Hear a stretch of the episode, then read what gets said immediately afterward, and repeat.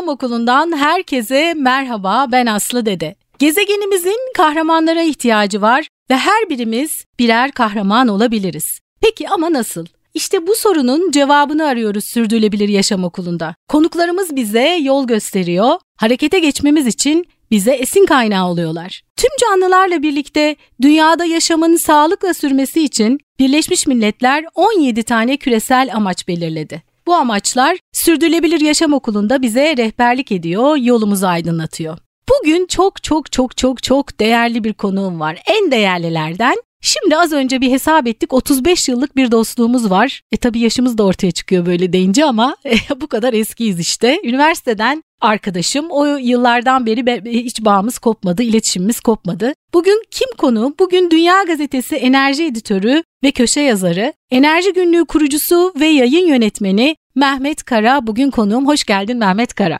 Merhaba Aslı'cım hoş bulduk. Teşekkür ederim. Ee, şimdi biz tabii kendi aramızda Kara diyoruz. Ee, aralarda Mehmet diyeceğim, Kara diyeceğim, Mehmet Kara diyeceğim artık nasıl giderse. ee, şimdi bugün enerji konuşacağız. Enerjiyi yıllardır bu konuda çalışan bir kişiyle konuşacağız. O yüzden de oldukça bilgiler edineceğiz. Ee, Birleşmiş Milletler Küresel Amaçlarının 7. maddesi, 7. amacı erişilebilir ve temiz enerji. Enerji üretimi iklim değişikliğinin ana unsurlarından biri. Sera etkisi yapan gazların %60'ı enerji üretiminden kaynaklanıyor. İşte bu yüzden de aslında küresel amaçlar arasında belki de en önemlilerinden biri temiz ve yenilenebilir enerji. Ve bu amacın altında da şöyle bir e, hedef e, cümlesi var. Herkesin uygun fiyatlı, güvenilir, sürdürülebilir ve modern enerjiye erişiminin güvence altına alınmasını hedefliyor 7 numaralı hedef. Mehmet Kara bu hedefe nasıl ulaşabiliriz sence? Önce söyleyeyim bu konuda üreticilerden ziyade tüketicilere belki bir şeyler söylemek lazım. Olabildiğince az enerji tüketirsek e, üret yani üretim güdüsü de azalır diye düşünüyorum bir yanıyla. Bence tüketimden başlasak mı acaba diye aklıma geldi bir anda nedense. Peki şimdi aslında şöyle de girelim istersen. Türkiye'de ve dünyada kullanılan enerji kaynakları neler dersek. Şimdi normalde biz aslında sabah uyandığımızdan akşam yatana kadar aslında bir şekilde enerjiye dokunuyoruz. Aslında enerji hayatımızın hep içinde e, enerji kaynakları sınırlı ve birdenbire bu enerji kaynakları azalsa ya da yok olsa belki de sabahtan akşama kadar yaptığımız birçok şeyi bir anda yapamayacağız. Hemen ben devreye araya gireyim izninle.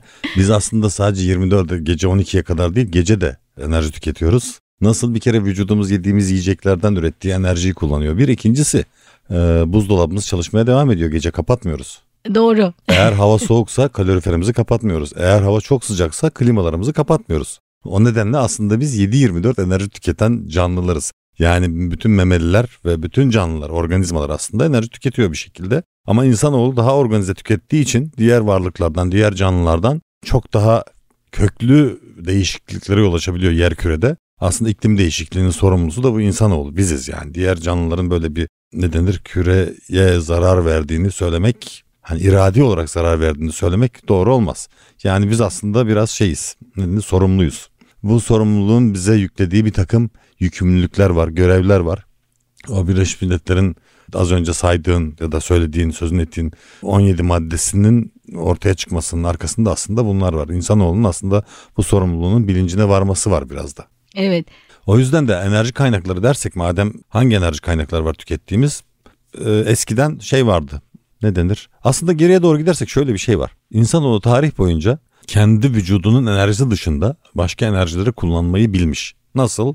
Nehirlerin akışından, akış hızından, akışının yol açtığı güçten sallarla mesela tomrukları, odunları bir yerden bir yere doğru ırmağın akışı yönünde de olsa ilkel insan kullanmayı bilmiş aslında. Aynı zamanda e, rüzgarın gücünden yelkenli gemiler kullanarak, yelkenliler yaparak yararlanmış.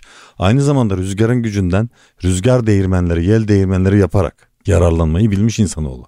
Bir de e, ısı enerjisinden söz edelim. Orada da yani insanoğlunun ısınma ve pişirme ihtiyacından kaynaklanan bir odun kullanımı var. Ateşin bulunmasından sonra bu olay hızla gelişmiş. Yani ateşin bulunması değil de ateşin aslında kullanılabilir hale getirilmesinden itibaren bu başlamış. O da ne? Odun yakma. Yani ısınma ihtiyacı, pişirme ihtiyacını odunla gidermeye başlamışız.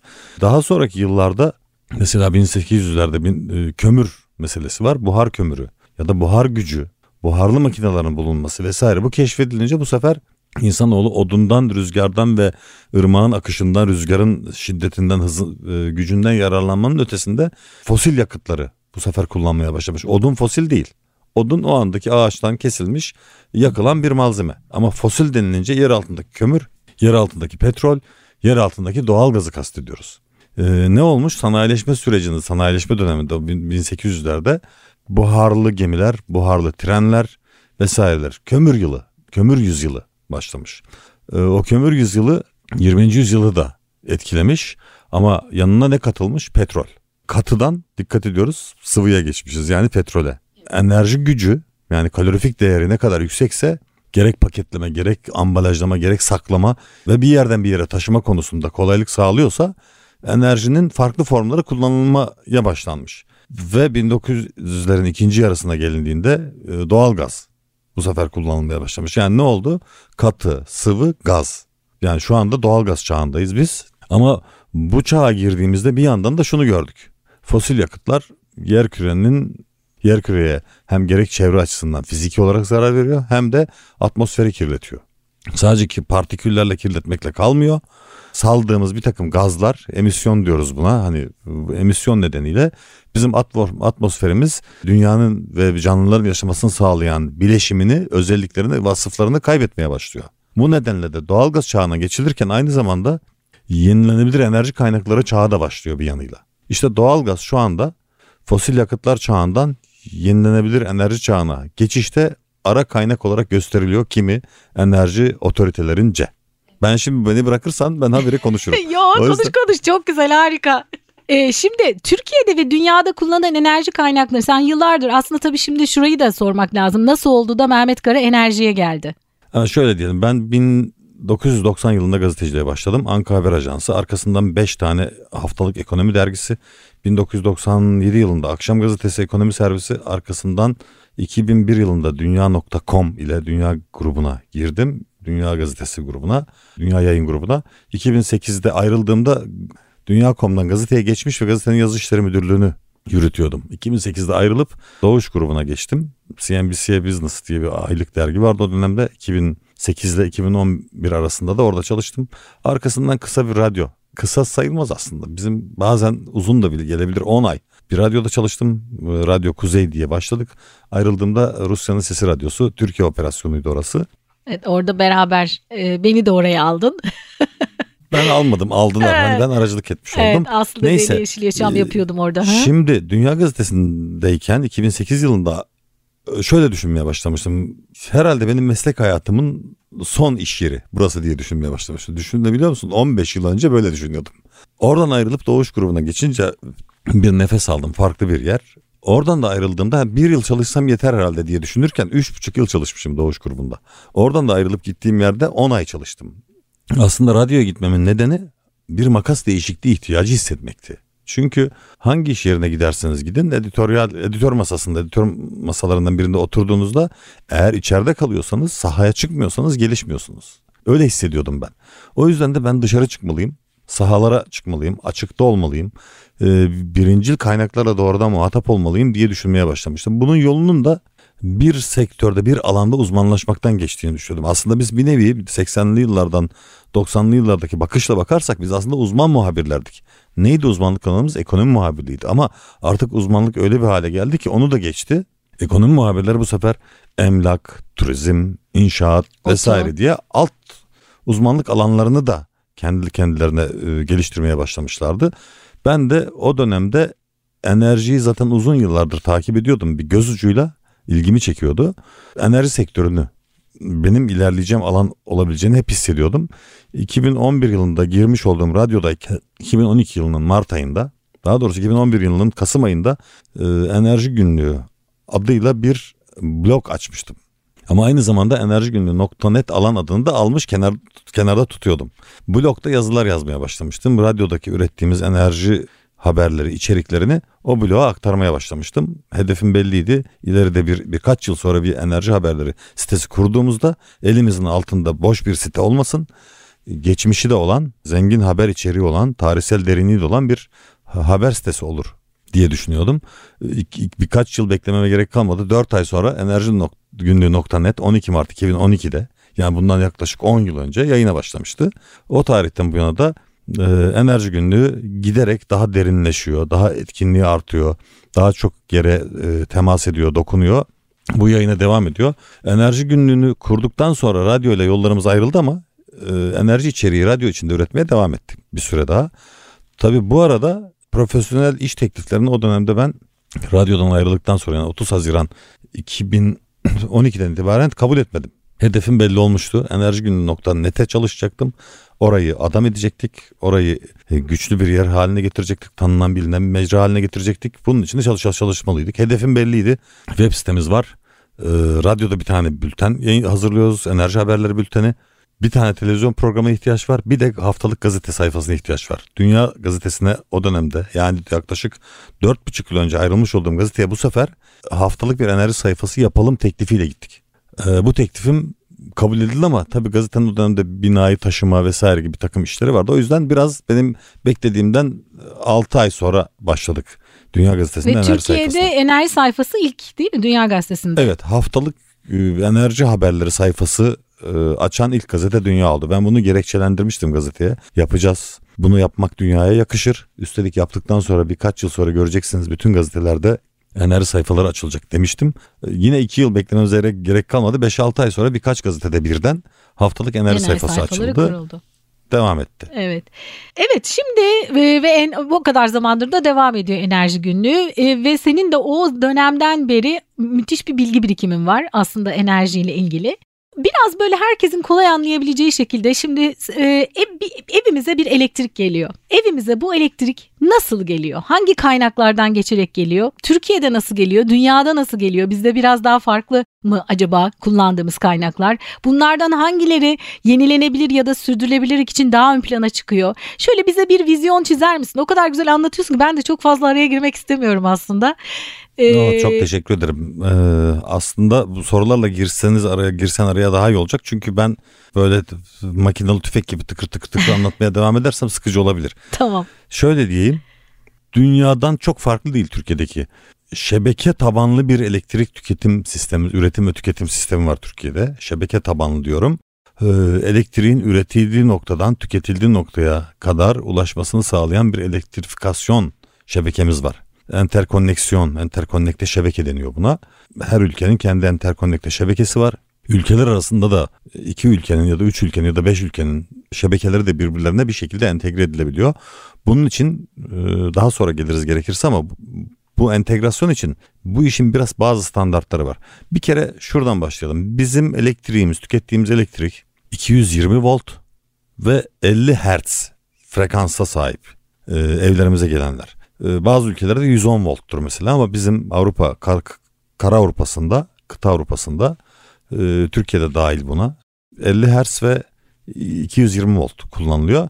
Bu elektrik güneş santralinde, rüzgar santralinde, doğalgaz çevrim santralinde, kömür santralinde, hidroelektrik santralinde, jeotermal te- e, elektrik santralinde ve nükleer santrallerde üretilerek şebekeye veriliyor. Türkiye'de nükleer santral henüz yok. Ee, ama 2023 yılının sonlarına doğru sanırım Cumhuriyet'in 100. yılında Türkiye'deki ilk nükleer güç ünitesi elektrik üretimine başlamış olacak diye düşünüyorum. Bunun, bunun hazırlıkları devam ediyor. Elektrik üretildiği noktadan tüketim noktalarında doğru şu aşamalardan geçiyor. Bir kere iletim hattı var. Yani üretici iletim hattına veriyor. İletim hattı bölgesel dağıt, dağıtım bölgelerine gönderiyor. Dağıtım bölgelerinde ise yaşadığımız şehirlerde şehir içi şebekeleri var. Ee, şehir içi şebekeleri de dağıtım kısmını oluşturuyor bu işin. Ve bize en yakın trafodan, trafo ne demek? Trafo elektriğin kullandığımız elektrikli ev aletlerine zarar vermemesi ya da onları en iyi performansla kullanabilmemizi sağlaması için belirli standartlarda gelmesi gerekiyor. Bu standardı evimize en yakın şekilde bu standardı sağlayan yerler trafo merkezleridir. Ee, yani voltajını 220'ye sabitler, akım şiddeti ne gerekiyorsa onu ayarlar. Ondan sonra ne demiştik az önce frekansını ona göre ayarlarlar. Ve bir de bizim kapılarımızda sayaçlarımız vardır. O sayaçların önünde veya arkasında bir takım sigortalar vardır. Bu sigortalarda şebekedeki olası standart dışı yani gerilim artışı, voltaj artışı, düşüşü vesaire olduğunda sistemi korumak yani evimizi korumak için e, o sigortaları koyarız. Standart dışına çıktığında yani yüksek gerilim evimize geldiğinde şak diye o bu elektriği yüksek gerilim evimize girmesin diye sigortalarımız keser anında. Yani aslında geliş e, şeyi e, modeli biçimi bu. Peki Türkiye'deki kaynak dağılımıyla e, dünyayı e, karşılaştırdığımızda hani bir vizyon oluşması açısından e, kaynak kullanımı yani Tamam. enerji kaynakları kullanımı ne durumda? Önce Türkiye'yi söyleyeyim. Türkiye'de aşağı yukarı 100 kabul edersek e, bizim 100 megawatt 100 bin megawattlık kurulu gücümüz var. Megawatt ne demek? Anlık olarak elektrik şebekesine ne kadarlık elektrik verebileceğini gösteren şey güçtür. Güç birimi megawatt. Bu aslında watt, kilowatt, megawatt diye gidiyor. Watt birimi. Güç birimi yani bu. Bir de buna biz zaman birimini eklediğimizde kilowatt saat dediğimizde elektriğin miktarını açık anlatmış oluyoruz. O da bir saat içerisinde o güç bizim evimize ne kadar süreyle e, şey bastı. Neden enerji verdi. Buna da kilowatt saat miktar diyoruz. Türkiye'de 100 bin megawattlık kurulu güç var şu anda aşağı yukarı. Bunun kaba taslak söyleyeyim. Ayrıntıları merak edenler aslında internetten bolca kaynak bulabilirler. Enerjigünü.net başta olmak üzere falan. Oradan da bakabilirsiniz. Yaklaşık %30'u doğalgaz çevrim santralleri, %30'u kömür santralleri, yerli ve ithal diye ayrılıyor kömür santralleri. Doğalgazın tamamına yakın ithal edildiği için onu belirtme gereği duymadım. %30'una yakın hidroelektrik santralleri, %10-15 arası da yani bunu kaba taslak demiştim ya. %10'lar civarında da yenilenebilir kaynaklara dayalı kurulu güçler var. Yani güneş, rüzgar, jeotermal, biyokütle gibi. Evet. Şimdi bir yanlış algılanma olabilir. Yani konuya çok hakim olmayan insanlar adının içinde doğal lafı geçtiği için doğal gazı da e, aslında e, temiz ve yenilenebilir e, kaynak olarak düşünebilir. E, aslında biraz orayı açabilir miyiz? Doğal gaz deyince Tabii ne ki ya, anlamalıyız? baştan sö- ilk programın başında konuşmuştuk sanırım. Ben orada e, fosil yakıtlardan bahsetmiştim. Fosil yakıtlar katıdan sıvıya doğru gitti. İşte odunla başlamıştık ama e, fosil olanlara geçtik. Odun fosil değil çünkü. Fosil olan kömür, petrol ve doğalgaz idi. Onu doğal fosil yakıtlar arasında saymıştık. Nedir yani fosil olan? Hani milyonlarca yıl önce dünyadaki yer hareketleri ve atmosfer hareketlerinin etkisiyle oluşmuş e, ne denir? Enerji formları diyebiliriz onlara aslında ya da fiziki formlar diyebiliriz. O fiziki formları biz bazılarını enerji kaynağı olarak görüp onlardan yararlanmışız insanoğlu olarak. Öyle diyebiliriz. Yani doğalgaz adı doğalgaz. Hani Evet. şey temiz değil. Yer altında bir kere fosil öyle diyelim. Peki e, yenilenebilir enerji yüzde kaç demiştin? Türkiye'de? Yüzde onlar mertebesinde. Yüzde Yüzde onlar. onlar. Peki bunu dünyada birkaç örnekle karşılaştırma yaparak hani en azından bir ha Türkiye'de bu iyiymiş şu kötüymüş diye bir kafamızda fikir oluşması açısından bir birkaç örnek verebilir miyiz? Şöyle diyelim. Avrupa'da nasıl mesela? Şöyle diyelim. Bütün dünyada bir kere bir yenilenebilir enerji dalgası, yenilenebilir enerji bilinçlenmesi, yenilenebilir enerji talebi patlaması var. Ama şu anda fiziki olarak gerçeğe döndüğümüzde elektrikten bahsedecek olursak eğer bunun çünkü e, elektrik dışındaki alanlarda da biz enerji kullanıyoruz. Yani kömürü mesela taşımacılıkta kullanıyoruz ama gerçi buharlı gemiler gitti ama petrolü kullanıyoruz diyelim e, taşımacılıkta. Doğalgazı da taşımacılıkta kullanabiliyoruz vesaire. Yani ne diyebiliriz bu durumda? Şöyle örnek göstereyim ben. Başka ülkelerde de baktığınızda elektrik e, elektrik üretiminde fosil yakıtların payı halen çok yüksek. Pek çok ülkede, yani bazı ülkelerde %50'nin üzerinde bu. Evet. Ee, mesela bizde de bakalım. Şimdi kömür ve doğalgaz dediğimizde yarıdan fazlasını biz kömür ve doğalgazdan üretiyoruz hala elektriğin. Yarıya yakınını diyelim hadi. Ama Dönem dönem değişiyor bu. Ama Yenilenebilir enerji oranı yüzde onsa eğer ya da yüzde on beşse yani neredeyse yüzde seksen beşi aslında Türkiye'de e, fosil yakıtlar. Ama bir şey söyleyeceğim. Bu kurulu güç. Bizim fiilen evimize gelen elektriğin %85'inin yenilenebilir kaynaklardan olma ihtimali sıfır neredeyse şu an itibariyle. Nedeni şu. Fosil yakıtlarla kesintisiz elektrik üretebiliyorsunuz. Yani kömürünüz deponuzda ya da kömür sahanızda olduğu ve çıkarabildiğiniz sürece kesintisiz elektrik üretebiliyorsunuz. O güçle şebekeye elektrik verebiliyorsunuz. Doğalgaza da aynı şekilde. Doğalgazınız elinizin altında, deponuzda, tankınızda, boru hattınızda olduğu sürece siz ondan kesintisiz elektrik üretip şebekenize verebiliyorsunuz. Hidroelektrik santrallerde ise eğer nehir tipi ya da regülatör tipi hidroelektrik santralse bunlar nehirdeki suyunuz aktığı sürece elektrik üretebiliyorsunuz. Ama rezervuarlı yani barajlı hidroelektrik santralleriniz varsa barajınızda su bulunduğu sürece elektrik üretebiliyorsunuz. O yüzden sınırlı süreli baz yük santrali diyebilirsiniz mesela barajlı santraller ama çoğu otorite bunu baz yük santral olarak kabul etmek istemiyor. Çok daha karmaşık tarafları var çünkü işin ticari tarafı yani siz elinizdeki suyu elektriğin en pahalı olduğu dönemde e, kullanmak istersiniz ama aynı zamanda sizden bazı yük elektrik santrali gibi yani kesintisiz elektrik üreten tesis gibi davranmanızı isterlerse de o zaman ticari olarak e, istediğiniz performansı istediğiniz bilançoyu oradan elde edemeyebilirsiniz. Konu karışıyor galiba ben karıştırmadım. Şimdi e, dolayısıyla yenilenebilir kaynaklar ise şöyle. Güneş evet. ışıdığı sürece güneş santralinden elektrik alabilirsiniz. Rüzgar estiği sürece de rüzgar santralinden elektrik alabilirsiniz. Aradaki temel fark bu. Biri şimdilik en azından böyle. Yani fosil yakıtlar kesintisiz elektrik üretimi sağlar. Yenilenebilir kaynaklar ise kesintili kaynaklardır onlar.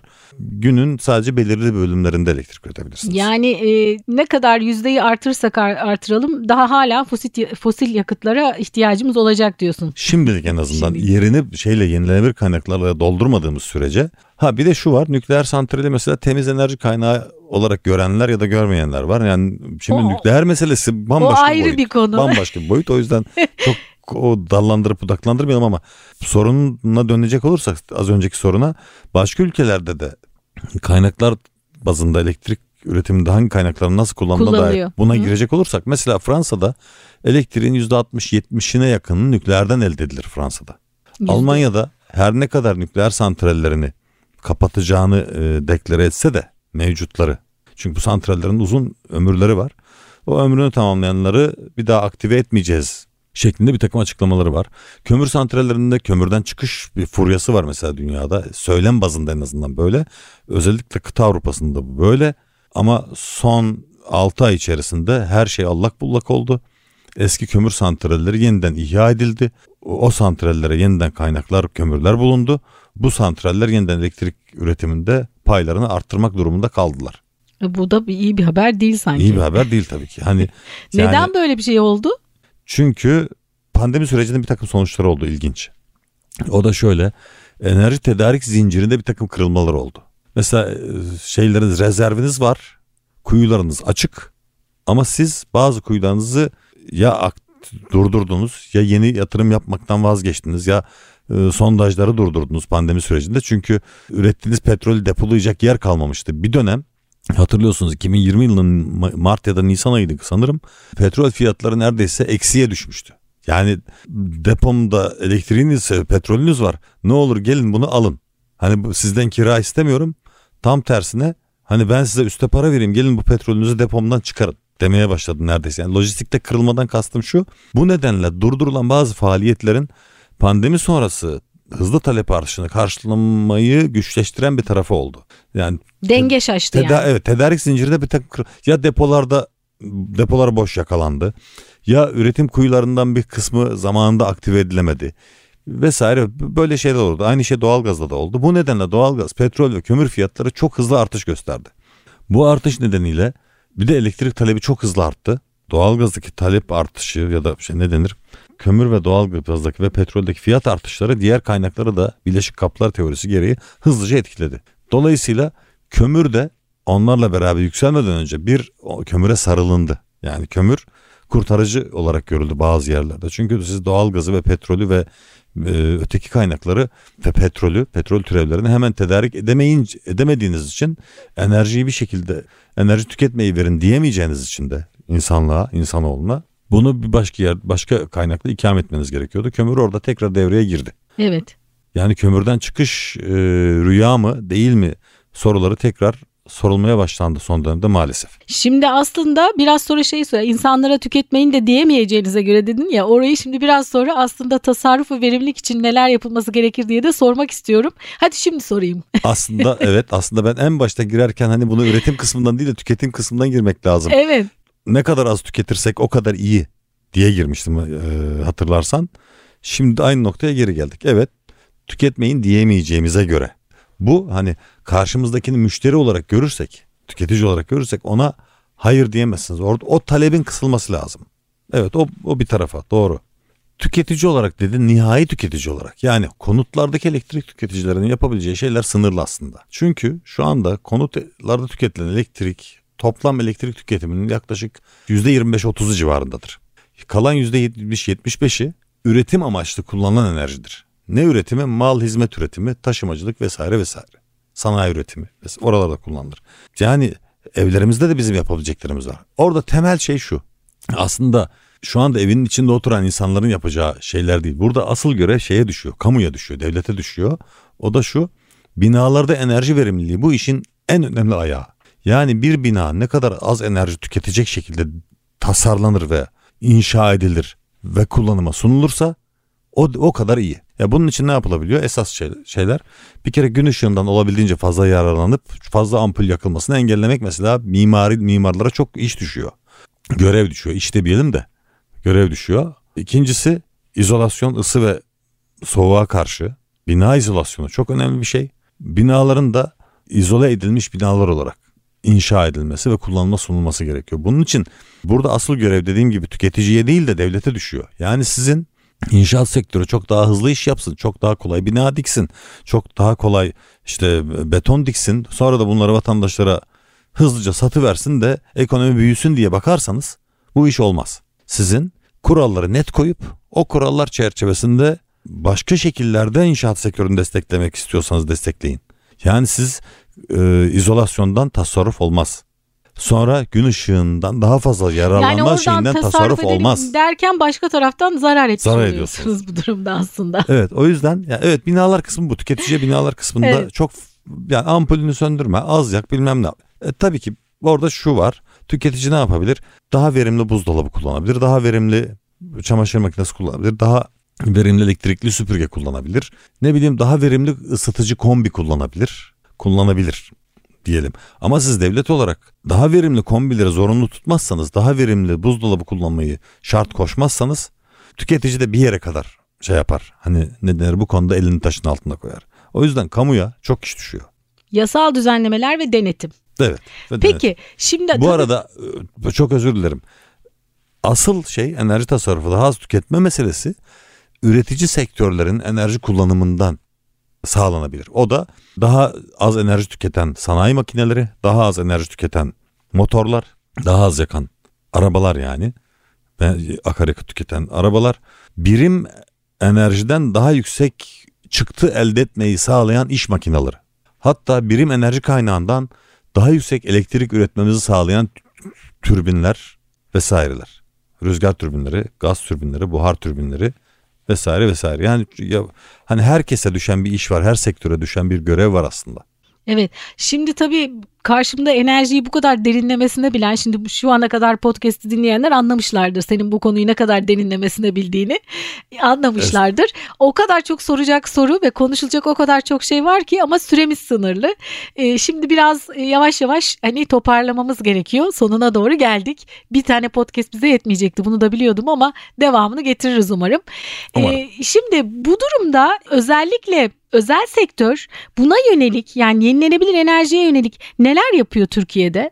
Ee, şöyle diyelim bir kere şu anda iklim değişikliğiyle mücadele küresel bir kampanyaya dönüşmüş durumda. Programın başında saydığın küresel 17 madde var ya hı hı. 17 madde ve onlarla ilgili. Ee, ne yapılıyor bir kere? Olabildiğince iklim değişikliğine yol açmayacak daha az fosil yakıt kullanımına kullanımını beraberinde getirecek bir takım önlemler alınmaya çalışılıyor. Yenilenebilir enerji kaynaklarına yatırımlar diğerlerine göre teşvik ediliyor. Kömür finanse kömürün kömür yatırımları finanse edilmiyor. Finans kuruluşları mesela bu konuda deklarasyonlar yayınlıyor. Ondan sonra e, dünyayı dünyadaki büyük markalar, önde gelen markalar, tanınmış markalar işte e, iklime dünyaya karşı, yeryüzüne karşı, dünyamıza karşı sorumluluğumuz diyerek bir takım sosyal sorumluluklar üstleniyorlar. Bunları ilan ediyorlar. Sonra yenilenebilir kaynaklara dayalı olarak üretilmiş elektriği tüketmeye çalışıyorlar. Bunun için e, bir takım sertifikasyon sistemleri var. E, bu elektriğin tükettiğiniz elektriğin temizliğini kim garanti edecek? Bu konuyla ilgili kafa yoran şirketler, kurumlar, kuruluşlar var. Bu konuda hizmet veren işletmeler var, şirketler var, markalar var. Bunlara dair modellemeler var, iş modellemeleri var vesaire. Yani Türkiye'de de ne yapıyoruz biz? Mesela net sıfır e, emisyon, net sıfır e, hedefi Türkiye'de deklar etti 2053 yılında yılı için. Yani herkes bir şeyler yapmaya çalışıyor ama hani bunların çoğunun lafta kalmasından korkarım diyeyim ben. Çünkü kararlılık gerekiyor. Kararlılık da öncelikle sokaktaki insana e, evinde oturan Ayşe teyze, Ahmet amcaya değil de karar vericilere düşüyor. Yani politikacılara, yani bürokratlara yani bilgi üretenlere yani üniversite hocalarına yani medyaya bir yanıyla da aslında. Çünkü medyada üretilmiş bilgiyi ya yeniden üretir ya yayar ya ne bileyim bu konuda bilgi üretimini tetikleyecek bir takım aksiyonlar alır falan. Evet. Aslında demin de sormuştum ama böyle bir bilgi var mı sende? Cevap veremediğim ee, için bir daha mı soruyorsun? bir daha sor. Çalışmadığım yerlerden sormuşsundur. Ben... Yok aslında konu dağıldığı için oraya gelmedi. Mesela şöyle şunu merak ediyorum ben. Dünyada yenilenebilir enerjiyi kaynaklar arasında en yüksek oranda kullanan ülke hangisi? Danimarka olabilir mi? Bilmiyorum diyeceğim ama tahmin yürütebiliriz ancak. Danimarka olabilir. Danimarka sanırım. Danimarka olabilir. Danimarka nedeni rüzgardır onun. Yani çünkü rüzgar memleketi gibi.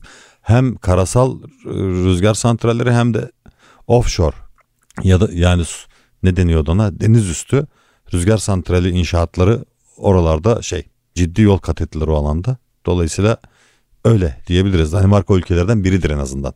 Ama bir ada ülkesi var da oransal olarak bakarsanız bazı ada ülkeleri var e, Atlantik'te sanırım ya da Pasifik'te. Onlar tamamen yenilenebilir kaynaklardan enerji tüketiyorlar ama tabii onların dünya ölçeğinde bir şey yok. Hmm, ne denir? İstatistik açıdan dikkate alınmayacak derecede düşüktür toplam enerji tüketimindeki payları. O yüzden de kimse bilmez pek konuşmaz da. Ama bazı ülkelerde sadece yenilenebilir kaynaklarla e, hayatı sürdürmek mümkün. Sadece yenilenebilir kaynaklarla. Ama sadece çok sınırlı sayıda bölgede, coğrafyada. Yani hem e, küçük bir, bir daha yüz bazı ölçümü, ada, bazı yüz ada ölçümü ve nüfusun az olması tabii, tabii. gerekiyor. Bazı ada evet. ülkeler olabilir. Şimdi aslında son dönemde iş dünyasında yenilenebilir enerjilere yatırımlar, hani teşvikler de arttı, yatırımlar da arttı. Onun dışında enerji tasarrufuna yönelik de aslında iş dünyasında bir hareketlenme var değil mi? Yani e, nasıl evet. bu konuda ilerleyebiliriz diye artık daha ciddi bakıyor sanki iş dünyası. Daha ciddi bakıyor. Bunun başka nedenleri var. Çünkü, pahalı çünkü. evet hem pahalı yok. Pahadan önce başka bir faktör daha e, sektörü domine etmeye başlamıştı. Yani enerji verimli yatırımlarını. Onun nedeni de yeşil mutabakat. Yani Avrupa Birliği ülkeleri sınırda karbon vergisi koymaya hazırlanıyor diye koyuyor, e, hazırlanıyoruz diye deklar ettiler. Dolayısıyla Avrupa Birliği'ne ihracat yapan ana ihracat pazarı Avrupa ülkeleri olan bir Türkiye'nin bu konuda adım atmaması düşünülemezdi. Neden? Çünkü siz bir tişört göndereceksiniz Avrupa'ya. Karşıdaki alıcı firma soracak size. Bizim Avrupa Birliği'nin getirdiği bir takım kriterler var. Biz bu tişörtün hangi enerji kaynakları kullanılarak üretildiğini bilmek zorundayız. Tişörtünüzün künyesinde boyu, kilosu, eni, kullanılan malzemeleri vesairelerin yanında etikette bir de şunun göz gözükmesini istiyoruz. Bu ürün üretilirken doğaya zarar verilmemiştir. İşte bilmem ne yapılmamıştır gibi bir takım laflar vardır ya artık. Orada şu ibarede yer alacak. Bu ürünün üretiminde fosil yakıt tüketilmemiştir. Notunu arayacaklar. Dolayısıyla Türkiye'de de ihracatçı üretici, üretici, üretici ihracatçı firmalar özellikle buna dönük hazırlıklar içinde olmak zorunda. Ya kendisi yenilenebilir kaynaklara dayalı elektrik üretim tesisi kurup kendi elektriğini oradan kullanacak ve bunu belgeleyecek ya da e, yenilenebilir kaynaklara dayalı elektrik sattığını belgeleyebilen yani uluslararası otoritelerin de kabul edeceği bir belgeyle ortaya koyabilen firmalardan elektrik alarak tüketecek ve onlarla tişört üretecek ya da ayakkabı üretecek ya da başka bir şey üretecek. Her neyse artık üretim alanı. Bunu yaparsın. Yani Türkiye'de bu konuda ciddi adımlar atan firmalar var. Kendi elektriğini üretmek isteyenler olduğu gibi bu ihtiyacı gidermek üzere elektrik üretim sektörüne oyuncu olarak dahil olan ekonomi aktörleri var. Yani ne diyebiliriz? Bir harekete geçildi ama daha organize hareket etmek belki gerekiyor. Daha yolun başındayız. Evet, ama o zaman sanki 2053 böyle bakıldığında çok da umutsuz olmuyorum ben. Çünkü e, yani satabilmek için o zaman çareyi kendi kendine üretecek insanlar zaten. Belki yasaya bile be- beklemeden, yasal düzenlemeleri bile beklemeden sonuçta ticaretin dönmesi için bu gerekiyorsa eğer o bence sihirli bir sözcük gibi geliyor bana. ama e, yani ama şöyle bir şey var. Ona bakarsak işi yani piyasa mantığıyla düşünürsek zaman zaman daha doğrusu belli periyotlara tıkanmalar olması kaçınılmaz. Piyasa dediğimiz olay e, kendi iç dinamikleri olan bir şey. Bir süre sonra kendi akışına bırakırsanız piyasayı nereye gidiyor?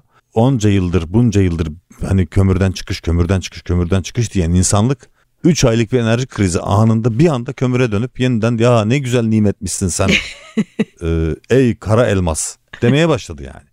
Dolayısıyla bu iş pire piyasaya bırakılamayacak kadar önemlidir diyeyim bu da güzel bir bağlama oldu. Aslında konuşacak çok şey var ama bağlamak durumundayız. Ee, Hadi bağla bakalım. Evet.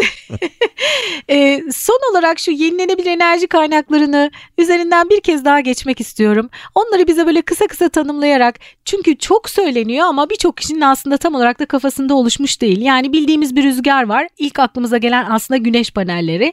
Ama e, aslında bu yelpazeyi biraz daha gözümüzün önüne getirerek buradan bağlayalım istiyorum. Yani yenilenebilir enerji kaynakları deyince neleri anlayalım? Rüzgar, güneş.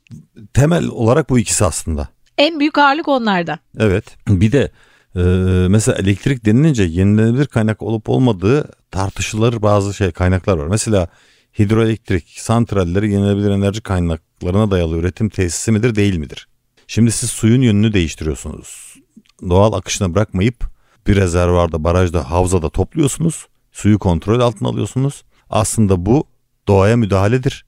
Kaynak her yıl kar yağdıkça, yağmur yağdıkça o havuza yeniden su dolduğuna göre yenilenebilir kabul etmeli miyiz, etmemeli miyiz? Çevreyi zarar etkiliyor muyuz, etkilemiyor muyuz? Ya bunlar tartışılır konular. Nehir tipi hidroelektrik santralleri hani suyun akışına türbin yerleştiriyoruz. Akışını bozmadan aynı miktardaki sudan elektrik üretiyoruz. Su da aynı şekilde akmaya devam ediyor. Bu o kadar kolay bir şey değil. Bu su sadece sudan ibaret değil ki. İçinde canlılar var, mikroorganizmaları var falan var filan var yani. Siz ırmağın tersine akan balıklardan bahsediyoruz.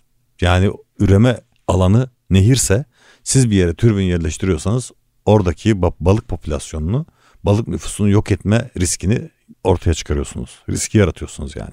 Onun için hani jeotermal kaynaklar da bizim elektrik mevzuatımızda yenilenebilir kaynak. Yer altından jeotermal kaynakları alıp yeryüzünde onun ısısından elektrik, türbin çevirip elektrik üretip e, soğumuş hale gelen suyu yeniden reenjekte dediğimiz yöntemle yeniden geriye gönderiyorsunuz kaldığı olduğu yere.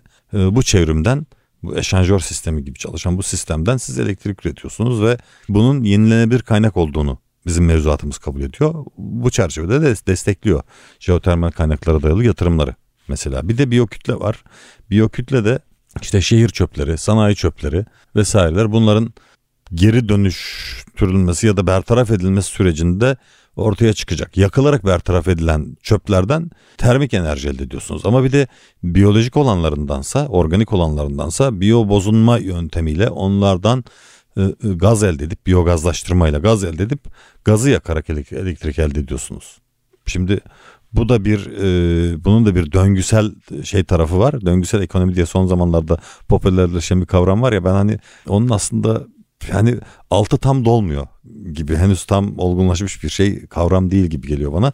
Dediğim gibi biyokütlede de Türkiye e, biyokütleyi de yenilenebilir kaynaklar kapsamında destekliyor biyokütleye dayalı elektrik üretim yatırımlarını. Yani bilmiyorum soruna cevap oldu mu? Evet evet biraz daha en azından şekillenmiş oldu. Çünkü akla sadece rüzgar ve güneş geliyor ama diğer kaynaklar da e, ha yenilenebilir enerji tabii bir tarafından bakıldığında böyle bakıldığında aslında çok da temiz değilmiş gibi gözüküyor bir taraftan ama e, diğer iki kaynak aslında ona bakarsan rüzgar e, şeyinde de enerjisinde de işte kurulan türbinlerin işte uç, kuşların uçuş e, yoluna acaba zarar veriyor mu vermiyor mu falan gibi aslında derinine inersen çok e, şey çıkabilir yani birçok e, olumsuz yanı çıkabilir. O yüzden ne diyoruz? Ne kadar az tüketirsek o kadar iyi.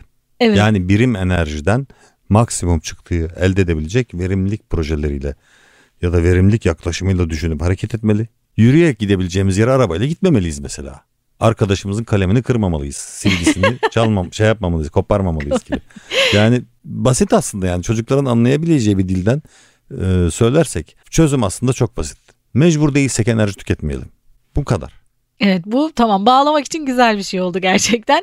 Yine ben hep her podcast'te hemen hemen anneannemi çok anıyorum. Sen de Feriha Kakşa'yı biliyorsun tanıyorsun. Evet tanıyorum. Eski dostluğumuz var.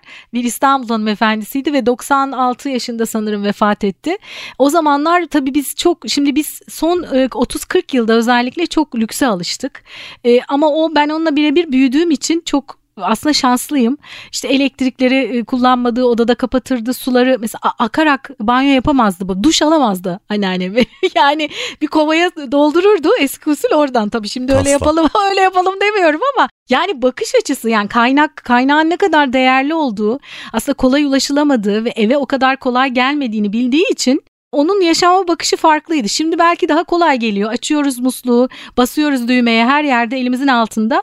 Ama aslında bunun da e, sınırları olduğu e, ve e, tasarruflu kullanmamızın ne kadar önemli olduğunu belirtmekte fayda var. Neydik? Mecbur kalmadıkça enerji tüketmeyelim. Dedik Evet. değil mi? Evet. Peki çok teşekkür ediyorum Mehmet Kara. Verdiğin değerli bilgiler için yani konuş konuş bu konu çok derinlere gider. Ben umarım teşekkür ederim. devamını getiririz umarım. Umarım. Evet bir podcast'in yine sonuna geldik. Bugün çok değerli dostum, enerji konusunda çok deneyimli bir gazeteci, Dünya Gazetesi enerji editörü ve köşe yazarı, Enerji Günlüğü kurucusu ve yayın yönetmeni Mehmet Kara konuğumdu.